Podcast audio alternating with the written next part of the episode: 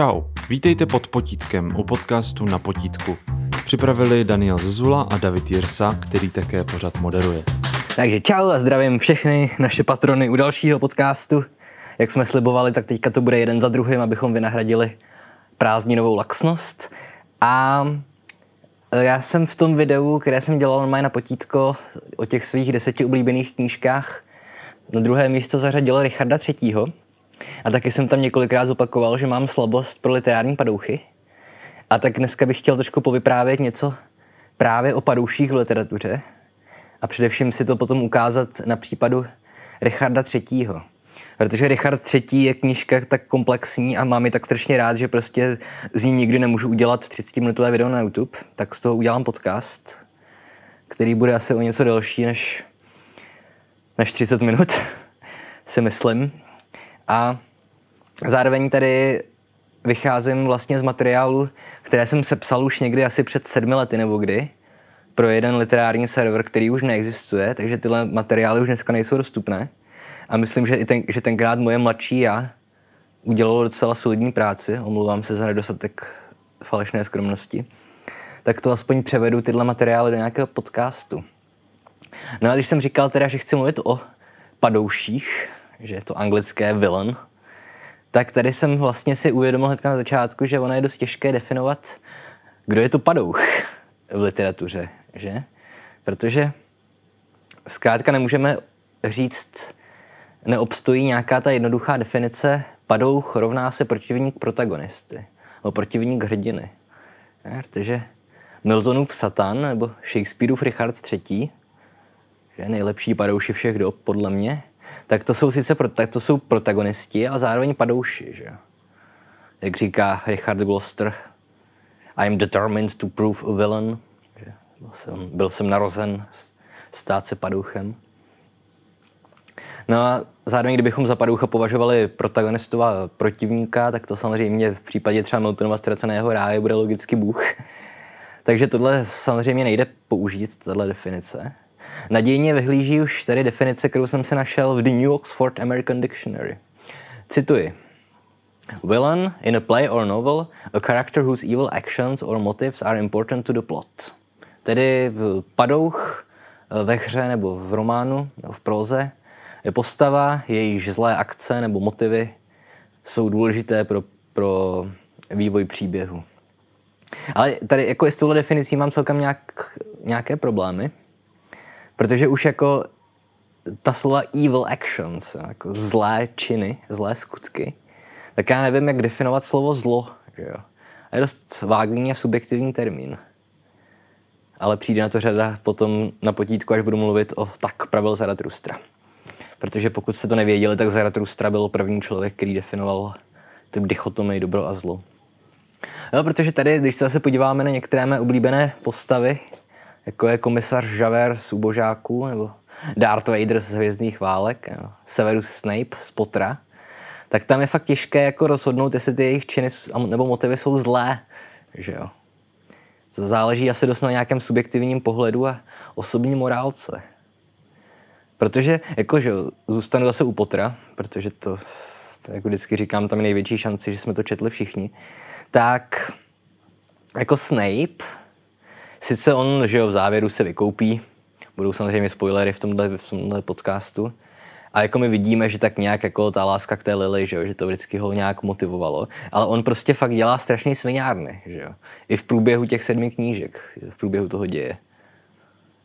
A jako mohli byste říct, že jsou to jenom zlomyslnosti, ale nevím, no, tam dost často mi přijde, že už vyloženě jako tady ty jeho akce jsou zlé, že jo. A zase mm, třeba Dexter, jestli znáte ten seriál, který za prvé zabíjí pouze vrahy, že? A za druhé je to vlastně psychopat, takže to jako, nevím, jestli psychopatie se dá hodnotit jako zlo, takže jo, to je ne- nemoc vrozená. No, nebo v, jeho případě to není vrozené, ale to je jedno. No a kdo je horší? Dexter, který zabíjí vrahy, nebo biblický Abraham, prorok, který se rozhodne obětovat vlastního syna? A Otelo, že Shakespeareův, ten zase třeba zavraždí Desdemonu, ale asi ho nemůžeme nazvat padouchem. Už protože roli padoucha hraje v Otelovi Jago, Jago. Jo? A třeba ten Žavér, jasně, škodí Valžánovi, Žánu Valžánovi, jak jen může, ale zase má nějaká svá pevná morální pravidla. A to, co dělá Darth Vader ve Hvězdných válkách, tak to jsou taky jako zlé věci, stejně jako jsou jeho motivy zlé. Ale přesto, myslím, jako v jádru je nějak dobrý, dobrý člověk, který navíc zachrání, že je situace ve chvíli, kdy protagonista selže. Třeba Tolkienův Gloom, no, taky nevím, jestli můžeme říct, že je zlý, že to je padouch. No. V literární vědě se taky pro podobné charaktery někdy používá označení neutrální antagonista. No, tedy nějaký protagonistův protivník, který ovšem nemusí být nutně zlý. Ovšem sleduje nějaké jiné vlastní zájmy, které se neschodují se zájmy protagonisty. Ale do tohohle vzorce třeba zapadá, myslím, Snape nebo Javert. Když osobně nevím, jestli můžeme třeba boha ze ztraceného ráje nazývat antagonistou, ale nejspíš jo. A zároveň tedy ty tři kategorie, které jsem zmínil, protagonista, antagonista a padouch, tak se samozřejmě můžou libovolně překrývat. Že Richard III. je padouch a zároveň protagonista, Lord Voldemort je padouch antagonista. Třeba v Macbethovi, tak tam antagonista Macbethův, Macduff, to je zase vyloženě jako pozitivní kladný hrdina, že? cnostný. A teďka zároveň, pokud teda si definujeme, definujeme padoucha na základě té definice, kterou jsem předtím četl, jakože musí provádět nějaké zlé akce a přistoupíme hod na to, že zlo se dá nějak definovat, tak v takovém případě nám samozřejmě z té padoušské kategorie vypadnou třeba Javert a asi Snape a další. A teďka ještě, co můžeme dělat dál, tak nějak se jako definovat nebo klas, klasifikovat padouchy. Je, máme jich stovky druhů. Je padouch může být urozený, nebo to může být nějaký, nějaký příslušník nižších vrstev. Může být krásný, škaredý, schopný, neschopný, nesympatický, nebo zároveň zábavný a okouzlující. A tady, abychom měli nějaký můstek odrazový, tak jsem si tedy vypůjčil názor Martina Hilského, který se zabýval vyloženě padouchy Shakespeareovskými v jedné své přednášce. A on teda mimo jiné upozorňuje na to, že většina padouchů jsou chlapy, ale tohle platí jenom pro Shakespearea. Uh, současné. Ale i když si myslím, že jako obecně v, v dějinách literatury jsou padoušky spíš výjimkami. Máme, máme Lady Macbeth, máme princeznu Médeu, že, v řeckých bájích, a pověstech. Nebo Mildred Račídovou, že, ve Vyhoďte ho z kola ven, nebo v přeletu nad kukačím hnízdem, tu vrchní sestru zlou. Tak je vtipné vlastně, že my pro uh, padoucha v ženské podobě ani nemáme ženskou formu pro to slovo. Padouška nebo padoušnice se neujaly. Tak tohle taky říká Hilský. Genderově nekorektní, no. Tak. A u Shakespearea tam třeba zas jo, většinu padouchů vám budou tvořit nějaký urození muži.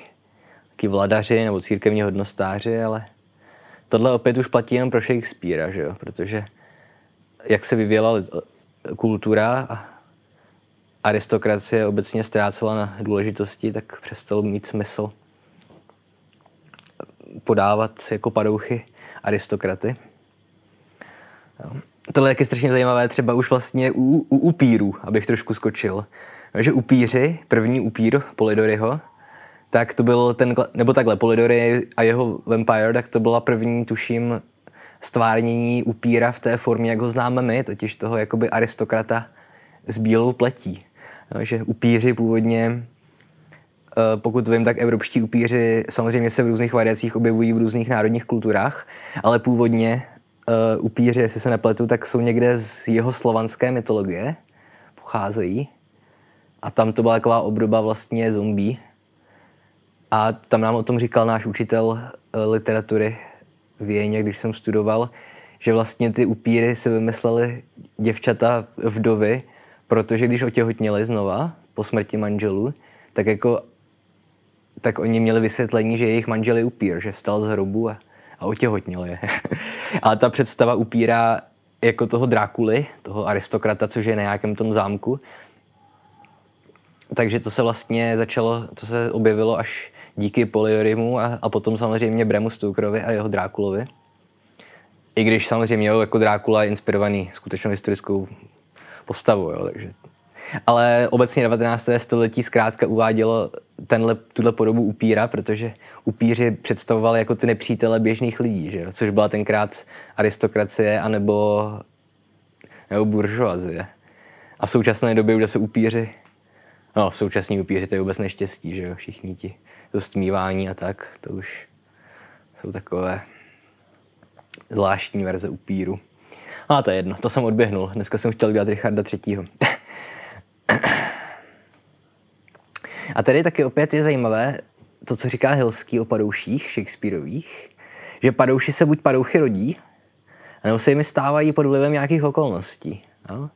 Když se podíváme na padouchy, kteří se padouchy narodili, třeba Richard III., Lord Voldemort, tohle jsem kritizoval, když jsme dělali s Danem podcast o Potterovi, nebo už Satan, řada satanů literárních jsou zkrátka rodilí padouši. No a nebo jsou ještě padouši, kteří se z padouchy stanou až pod vlivem nějakých okolností jiných. No. Jako třeba Macbeth Shakespeareův, nebo z populární literatury Tolkienovy charaktery, že Sauron je Saruman, tak pokud vím, tak oni oba dva na začátku byli dobří a až potom se stali zlými. A, a vlastně i Satan z Miltonova ztraceného ráje taky byl nejdřív dobrý a potom se stal zlým. Já tady ale aspoň u Shakespearea platí to, že pokud se někdo narodil jako padouch, tak už nikdy nemá šanci na spásu. A vždycky na konci života letuje jenom toho, že nestihl napáchat víc zla. Tím, co druhý padouši z té druhé kategorie, ti, kteří se stali padouchy, tak tam vždycky máte aspoň jakoby to, že oni před smrtí litují svých činů, nebo se je pokusí nějak napravit. A není to pravidlem, no, třeba Tolkienovi padouši, tak prostě už nedostanou prostor. Ale ani nedostanou prostor jo, pro nějaké projevení lítosti. No, Saur, Saruman dostane a neprojeví um, ale třeba jo, Anakin Skywalker, a.k.a. Darth Vader, tak to je přesně ten případ, že jo. Je člověk, který se stal padouchem až vlivem nějaké manipulace a na konci života toho lituje a dokáže to napravit. A, a když už se někdo narodí jako dobrý člověk, shodou okolností se stane z něj padouch, tak ho cesto ještě může vymanit, no. Tak jsem řekl to tež o dvou větách. no a ještě poslední věc, kterou tady chci zmínit od Martina Hilského, tak to je to, že on dělí Shakespeareovi padouchy do tří skupin. A za prvé padouch bezprostřední, je ten, který vraždí sám a pro potěšení. A jeho metody jsou většinou krvavé a barbarské. No a u Shakespearea typický představitel bude třeba Aaron ze hry Titus Andronicus, ale Titus Andronicus není úplně nejznámější Shakespeareova hra, za to je neskutečně krvavá. Nevím, jestli jste viděli třeba uh, film Zamilovaný Shakespeare. Tam je, tam je ten kluk s, s tou krysou chodí a on je hrozný sadista, že jo? A on říká Shakespeare, že se mu líbil Titus, Titus Andronicus.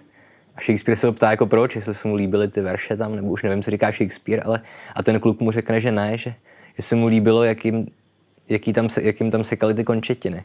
Jo, takže Aaron z Tita Andronika, to je takový ten padouch barbarský, který vlastně znásilní jednu holku a useká je konce, končetiny a vyřízne jazyk a, a tak dál. No a pak za druhé je se padouch politik, politik, a ten většinou osobně nevraždí, když už tak jenom pokud vážně musí a nerad, a spíš už používá nějaké nájemné vrahy. A zároveň se ještě ty svoje zločiny snaží zpětně jako legitimizovat. Oči, očistit se od nich. Se nesnaží skrývat. No, tady zase třeba tohle platí pro Richarda III. nebo pro Bruta ze hry Julius Caesar. I, i pro samozřejmě i pro Bruta skutečného z římských dějin. Dobře, Brutus samozřejmě vlastně celá hra eh, Shakespeareova, tam, tam jde zkrátka o to, že po smrti eh, Cezara Brutus a Marcus Antonius mluví nad jeho rakví a Brutus se snaží ospravedlnit tu vraždu Cezarovu, že? Legitimizovat. Zatímco Marcus hm, Antonius ten právě se snaží poštvat lidi proti Brutovi. Takže tohle jsou takový ti klasičtí padouši političtí. No a pak ještě třetí je padouch manipulátor, podle Hilského. A ten osobně nevraždí, Většinou, protože a není, není vlastně ani dost mocný na to, aby potom mohl nějakou vraždu třeba nařídit někým. Takže si prostě musí vestačit jenom se svým šarmem a se svými slovy. A tak ostatní postavy používá jako loutky, které mu nevědomky pomáhají naplňovat ty jeho padoušské záměry. A tady opět klasický případ je Jago z Otela, který vlastně jako sám nemá kdo jakou moc, ale podaří se mu zmanipulovat Otela do vraždy Desdemony. Jo, tohle je samozřejmě jenom nástřel, to je ta klasifikace nejde s ním úplně pracovat u, u Shakespearea. Teda u Shakespearea s ním pracovat jde, když ne úplně, protože třeba Richard III, ten, to je padouch politik, ale čas od času nějakou tu vraždu si provede i na vlastní, i pro radost vlastní. A zároveň používá i svoje schopnosti manipulační, že jo? takže tam prostě i tady, tady ty kategorie se překrývají. Ale to je jedno.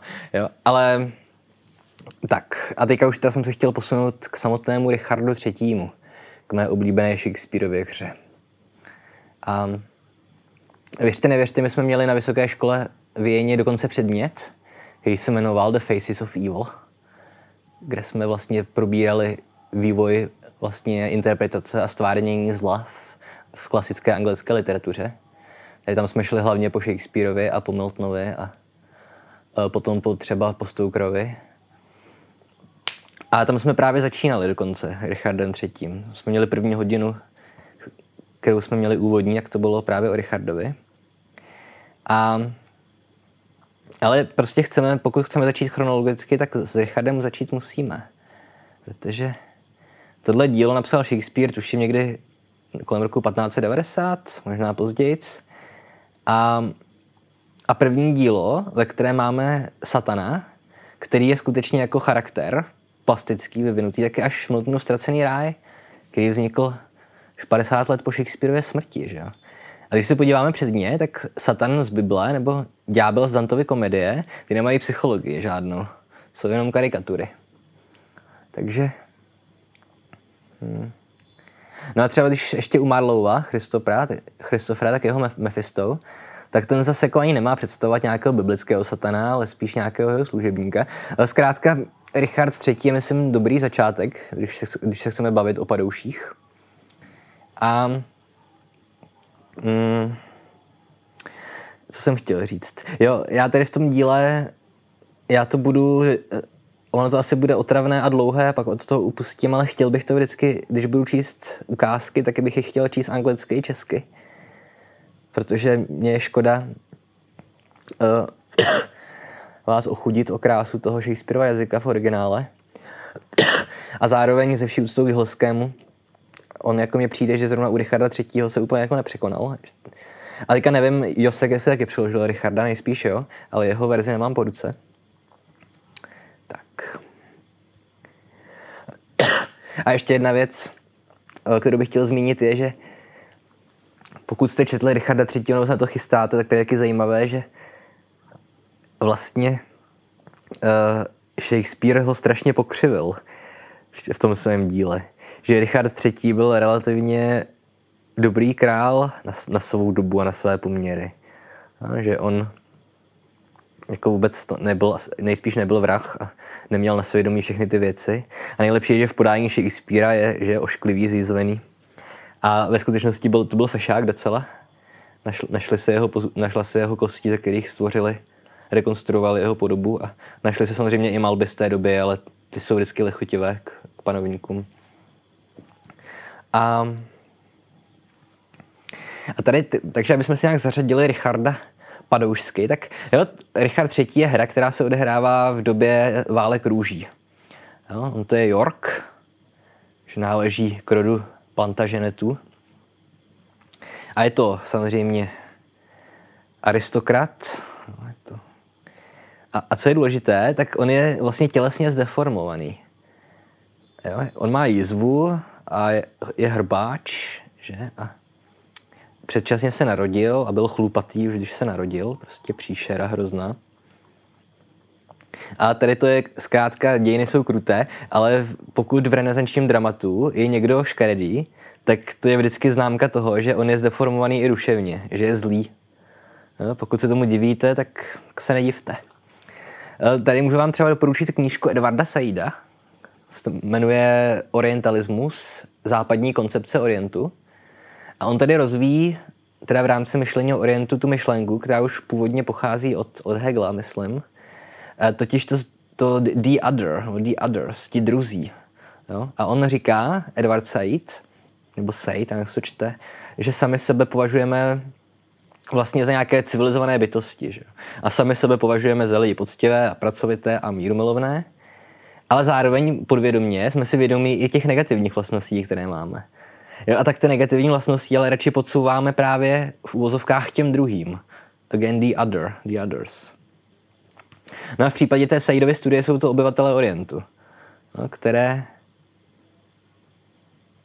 představovali nám, Evropanům, nebo ještě představují samozřejmě dodnes, no, všechny ty nenáviděné vlastnosti, které sebou nosíme i my sami. No, jako je iracionalita, despotismus, lenost, pasivita. A tady, tady tu lidskou vlastnost, jako podsouvání nějakých vlastních nenáviděných vlastností někomu jinému a neznámému, tak to v sobě máme prostě od pradávna. Jo? Vždycky ve sci-fi filmech nebo v knihách se vždycky podívejte na mimozemšťany, že jo? Jaký, jsou, jaký jsou to většinou otravové. A zkrátka renesanční člověk, ten neměl ještě mimozemšťany, ale úplně stejně nahlížel třeba na Černochy. Jo? A proto právě, když už jsem zmiňoval toho Árona, toho děsivého zlého padoucha, to byl Černoch v Shakespeareově díle. Jo, a padouch Shylock z kupce Benátského byl zase, zase žid. Jo. A prostě, takže zkrátka pokud někdo vypadá jinak, tak je to padouch. A tohle platí u Shakespearea zkrátka univerzálně a v trošku jemnějších odstínech to platí, myslím, v celých dějinách lidských kultur. Tak. A Richard III ten vlastně hnedka v úvodní promluvě, skvěle, tak on to tady vlastně vysvětluje, jo? že on, eh, protože je škaredý, tak, tak zkrátka mu nezbývá nic jiného, než být padouchem. Já, jak říkám, přečtu to anglicky a pak i česky a pokud usoudím, že to zabírá moc času, tak už to pak budu číst jenom česky, ale co se dá dělat. Takže Richard říká v, v úvodním monologu, But I, that am not shaped for sportive tricks, nor made to court an amorous looking glass. I, that am rudely stamped, and want love's majesty, to strut before wanton ambling nymph, I that am curtailed of this fair proportion, cheated of feature by dissembling nature, deformed, unfinished, sent before my time into this breeding world, scars half made up, and that so lamely and unfashionable, the dorks bark at me I as I held by them. V překladu Hilského, já nebyl stvořen pro milostné hrádky. V zrcadlech lásky nehledám svou tvář. Na hrubo ražen, láskou nedotčen, nemám proč předvádět svou spotvořenost. Před krásnou potvůrkou, co kroutí zadkem. Zlodějská příroda mi odepřela půvabnou souměrnost a pěkný vzhled. Že se belhám po tom krásném světě, jak zmrzačený, nehotový zmetek. Jehož psy vítají vždy štěkotem. No, asi to budu číst jenom česky, no, ale mně se fakt moc nelíbí ten překlad Hilského. Ty, ta krásná potvůrka, co kroutí zadkem, já nevím, jestli to je adekvátní převod Shakespearea, no. To je jedno. Jo, takže tady, tady vlastně říká Shakespeare, že protože nemůže uh, být svůdníkem, tak je předurčen být padouchem. A tak teda tomu publiku vysvětlí, že And therefore, since I cannot prove a lover to entertain these farewell spoken days, I am determined to prove a villain and hate the idle pleasures of these days. Tedy mě, mě není dáno být milovníkem a, a trávit život kasomluvou. Já předurčen byl stát se zločincem a nenávidět línou rozkoš doby. No, tady je ten úvodní dialog. On nám obecně řekne o tom protagonistovi, o Richardovi, toho ještě mnohem víc. Jo? jo, víme, že Richard je hrbáč, že je předčasně narozený, nekompletní, ale hlavně, že je znuděný jo, s tím nově nastoleným mírem, protože Richard je válečník. A teďka vlastně v době, kdy začíná um, děj dramatu Richard III., tak války skončily. Jo? Yorkové vyhráli a že, nad Lancastry a Richardův starší bratr je králem. Jo, a Richard v té válce byl jako velice zdatný generál a no, hodně pomohl svému bratrovi na trůn, ale když teďka nemůže, nemůže s někým válčit, jako na bitevním poli, tak se nudí. A chce válčit aspoň zkrátka pomocí těch pletích a politikařením. Jo. A tady zároveň jako nemůžeme tvrdit, že by se Richard stal padouchem proto, jakože, že by se nemohl vyrovnat s tím svým vzhledem. Jo. On se prostě narodil jako padouch. A Tady jako mimochodem Richarda III. si myslím, že zná většina lidí, co má jako minimální znalosti o, literatu, o literatuře. Už, už zkrátka kvůli tomu z kontextu vytrženému výroku království za koně. Uh, ale tady asi už jako málo kdo ví, že Richard se totiž vyskytuje už ve hře Jindřich IV. Nepříliš známé hře Shakespeareově. A ta Richardovi dějovi předchází. A už tady má právě Richard monolog, který nám toho řekne hodně o jeho motivech a charakteru. Tohle fakt přečtu už jenom uh, česky, že to je celkem dlouhé. A on tady mluví o Edwardovi, svém bratrovi, který teda se stane králem místo něj. Cituji. Uh, Edward má úctu k ženám v povaze. Kež by ho chtěl sklátit syfilis. A z jeho ledví nevzešel by syn. A nestál by mi v cestě za štěstím. I kdybych pohřbil nárok chlípného Edvarda, budou mezi mnou a mou touhou stát Clarence, král Jindřich a Edward, jeho syn, nevítaní potomci. Pak vzejdou z těch všech těl a zaberou mi místo. Už to pomyšlení mrazí. Jak chameleon umí měnit barvy, jak Proteus uměním tvar, vražedný Machiavel je proti mě jen břídil. Tak co? I kdyby byla sebe dál, korunu získám, bude země král. je úplně super pasáž. A co tedy dělá Richard? Opět už vlastně v knize, nebo ve hře divadelní, která předchází dějově Richardu III., tak tady on vlastně posílá do školy, že, Machiavelliho, toho ďábelského platicháře. Jo, opět mimochodem Machiavel byl, on fungoval v tradičním eh, renesančním dramatu eh, jako, jako postava. Jo. Nějakého toho platicháře. Ten se prostě jmenoval Machiavel. Jo, co je nejdůležitější, tak on tady už si stanovuje ten svůj cíl získat královskou korunu. A i když by byla sebe dál, korunu získám, bude země král. A zároveň my víme, že ještě zatraceně daleko ta koruna. Jo? Protože že, že má prostě dva bratry a ti mají děti a prostě to, je, to bude, má, má těžkou práci před sebou. Já tady dal, další problém s Richardem, který nám to řekne hodně o době, ve které tahle kniha vznikla. Dobře, v dnešní době nám přece jenom učitelé a rodiče stloukají do hlavy, že máme být ambiciozní a ctižádostiví. No, jenže době Shakespeareově si ctižádost a ambice to vlastně se rovnaly smrtelnému hříchu. No, protože platil ten bohem daný pořádek. Že slunce je největší mezi hvězdami a král je největší mezi lidmi. Jo a králem se člověk musí narodit. Takže stát se jim z boží vůle. Všichni známe to spojení z boží vůle král jak se jmenoval, Kazisvět šestý z boží vůle král. No. A takže v Shakespeareových hrách to je jako snadné. A pokud se někdo stane králem pomocí lsti, tak tím vstupuje na to takzvané jako kolo štěstěny, the wheel of fortune. No a z toho pak musí zákonitě spadnout a zemřít. No, jak se to kolo otáčí, tak on se sice dostane na vrchol, ale to kolo se otáčí dál On zase padá dolů. Jo, to teď známe ze všech ostatních her od Shakespearea. V Macbethovi, Macbeth taky se stane králem lstí, že, že zabije krále. Claudius, z, z, jo, Hamletův strýc Claudius taky zabije krále, ale potom sám zemře. Je to také vždycky u Shakespeareovských padouchů. Jo, a takže ctižádost nebo ambice, to v Shakespeareově díle jako rozhodně není dobrá, charakt, dobrá vlastnost. Jo? To je naopak rys padoucha. A další typická vlastnost právě pro Richarda je vlastně přetvářka. No, to je mimochodem typické pro samotného satana vždycky, ve všech jeho stvárněních. Snad kromě uh, Volanda z, z toho, z, z mistra Markétky. Jo? A Richard ten se vždycky přetvařuje úplně celou dobu a většina ostatních postav, snad kromě královny Markéty pološílené, a tu se pokusil zabít Richard v Jindřichu VI. A tak většina postav nedokáže prohlédnout tu jeho přetvářku Richardu, a nebo ji prohlédnou až ve chvíli, kdy vlastně čelí smrti, kterou Richard zapříčinil. že tam je scéna, že on nechá zavraždit svého bratra, Clarence, a on vlastně do poslední chvíle věří, že ti vrahové, které, který mu řeknou, že ho poslal Richard, takže ho přišli osvobodit a zachránit.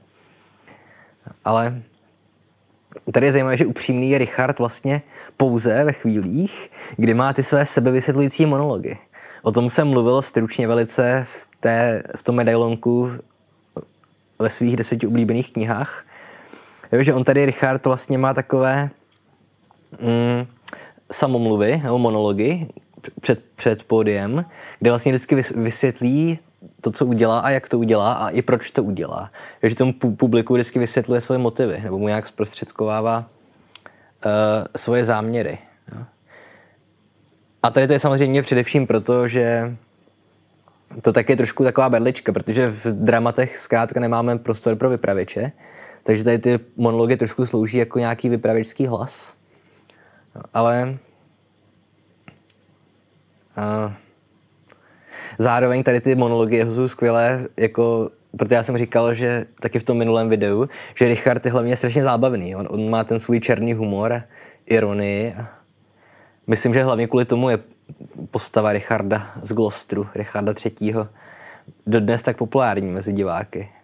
Protože věřte, nevěřte, v anglickém mluví, mluvícím světě je Richard III. nejhranější Shakespeareová hra. Není to ani Romeo Julie, ani Hamlet, ale, ale je to Richard. Jo.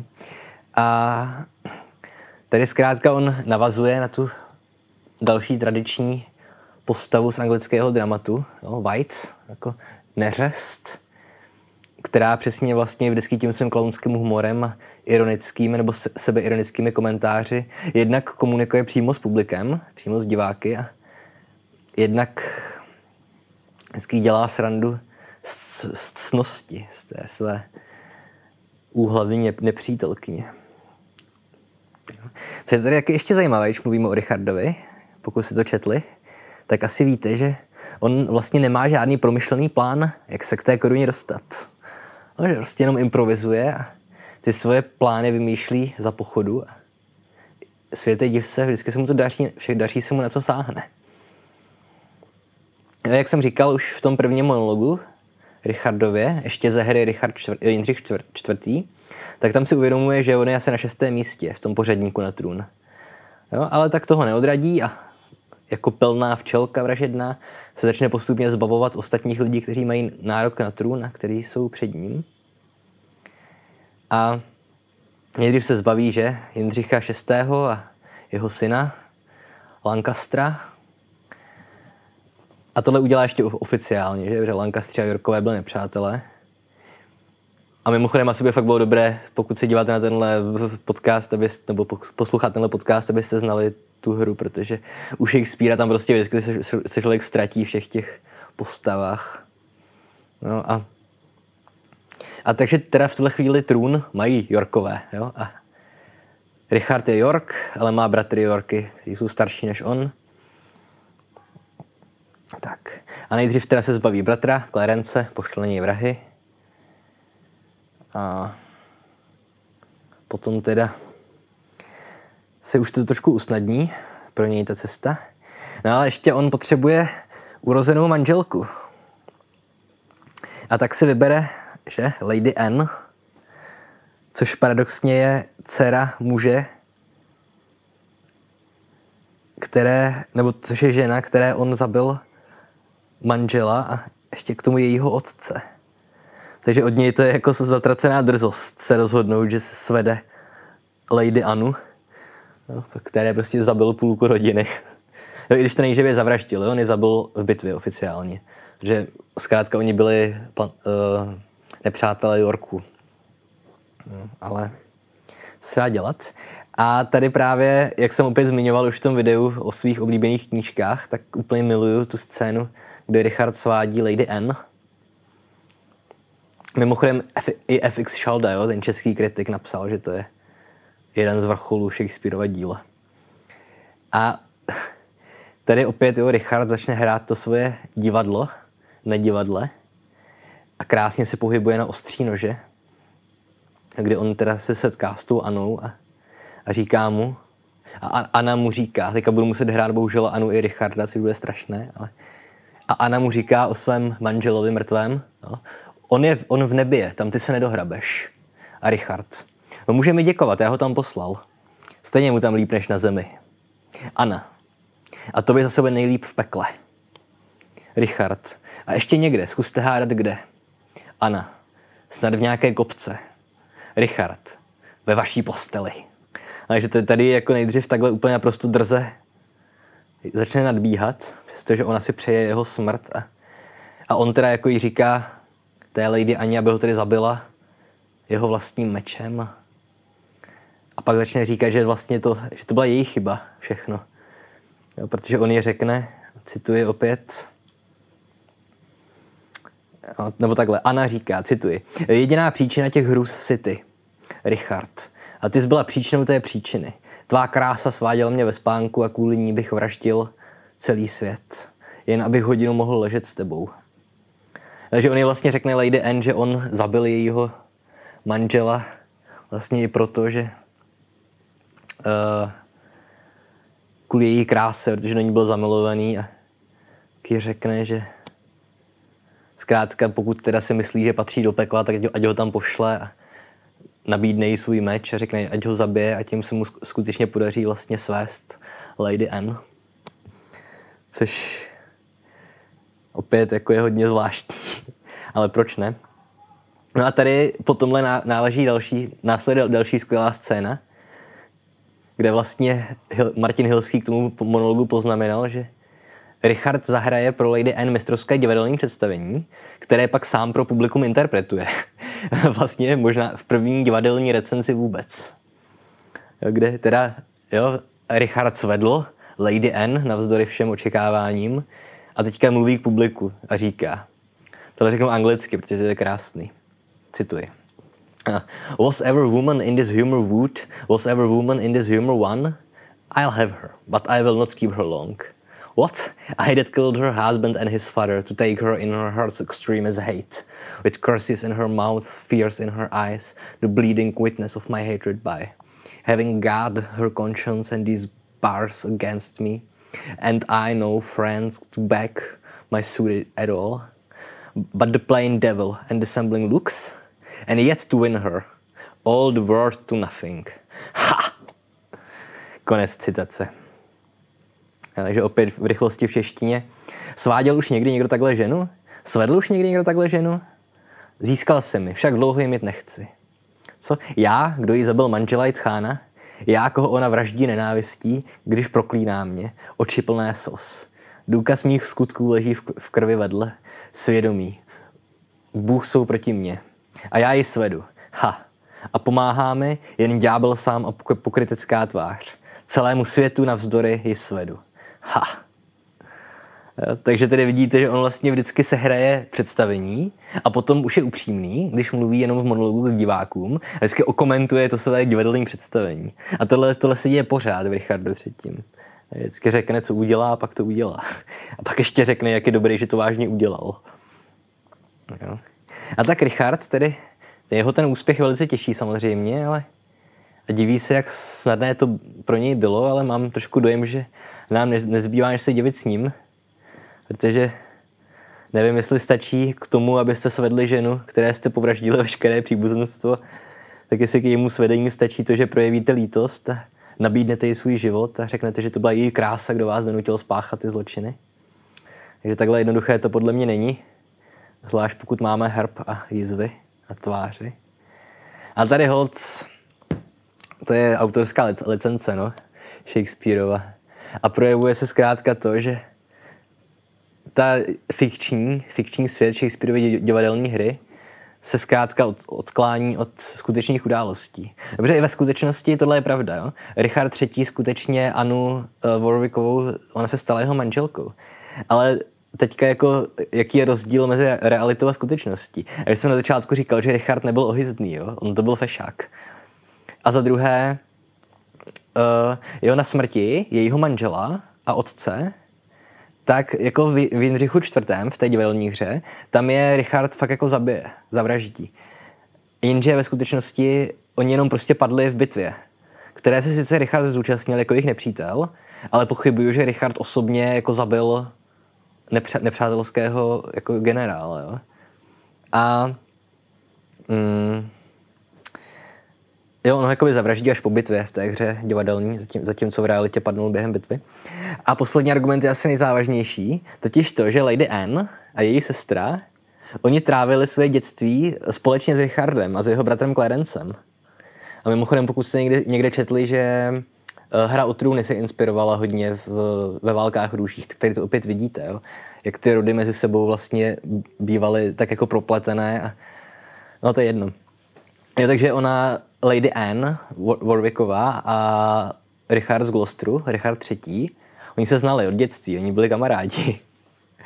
Jo? A přestože tedy její otec potom zradil Yorky během války o růže a přidal se k Lancastrům, tak jo, Aně bylo v té době 14 let a byla donucená provdat se za muže, kterého nikdy nespatřila. Edwarda. Takže i kdyby ho zabil Richard, tak on je vlastně zbavil, tak, tak, tak ta situace stojí tak, když se vžijete do role Lady Anne, že vy jste holka, kterou ve 14 letech provdají za člověka, kterého jste nikdy, nikdy neviděli a přijde kamarád z dětství a toho cizího chlapa, který náhodou váš manžel zabije. Jo? Tedy to by vás asi nejspíš ani jako neurazilo, že jo? Vy jste byli rádi. Takže, takže ono, prostě on Shakespeare potřeboval z Anne Warwickové udělat uh, manželku Richarda, protože tak se to stalo i ve skutečnosti. A zároveň jako v jeho podání, kde Richard byl padouch, to bylo hrozně těžké, jo? proto ta scéna na jednu stranu je trošku kostrbatá. Ale jak říkám, to je úplně jedno, jo? to je jenom taková zajímavost, jako k čemu může dojít v situaci, kdy zkrátka píšete o reálných historických událostech fikční dílo. No, zpátky do fikčního světa, z, z reálného světa. Takže tady zkrátka, jo, Richard se teda zbaví všech svých nepřátel, a.k.a. rodinných příslušníků, paradoxně, získá manželku, kterou potřeboval, aby mohl být králem. Jeho starší bratr, který je král, tak umírá, protože je starý a nemocný. A zanechává po sobě sice dva nezletilé syny, kteří ještě nejsou schopni vládnout. Tak je Richard III. akorát jmenován nějakým lordem protektorem a v tuhle chvíli už má cestu k trůnu volnou. Protože samozřejmě své dva synovce nezletilé zkrátka nechá zavraždit a tím už je oficiálně dědicem trůnu on stává se králem. No a co je vtipné, že já už jsem říkal o, o, o tom The Wheel of Fortune, no, to, to kolo štěstí nebo kolo osudu, kolo štěstěny. Takže tady se dostává Richard na vrchol a teďka už musí následovat pád. A opět je tohle zajímavé, protože ve chvíli, kdy se Richard skutečně stane králem, tak on ztratí tu svoji nejsilnější zbraň jo, kde on jenom stojí za trůnem a, a mluví a ovlivňuje lidi a nutí je konat. A v tuhle chvíli najednou jako začne dělat chyby už Richard. A začne popravovat všechny své odpůrce, stejně jako to dělal Macbeth třeba. Zabije Lady Anne, což opět je nesmysl jo, historick, z historic, historického hlediska. Protože jo, ve hře Richard III. nechává Richard svoji manželku otrávit Zatímco my víme, že reálně historicky, když zemřela Lady Anne na tuberkulózu, tak to Richarda III. zasáhlo lidsky. Že ji skutečně asi miloval. Jo, a tak samozřejmě Richard nakonec začne dělat chyby a na, scénu se obje, na scéně se objeví Richmond, že budoucí král Jindřich z rodu Tudorovců. A no, Richardovi se v předvečer bitvy zjeví duchové jeho zavražděných obětí, což je taky motiv, který u Shakespearea známe často.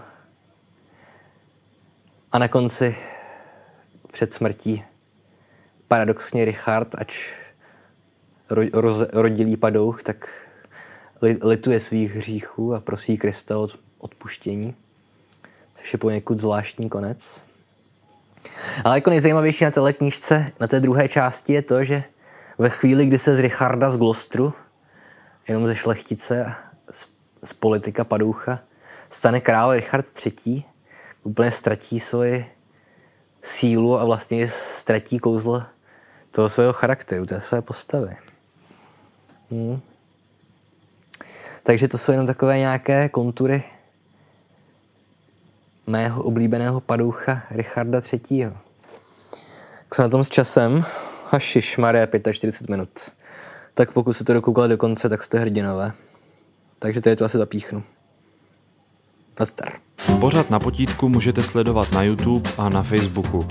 Více o projektu také na webu www.napotítku.cz.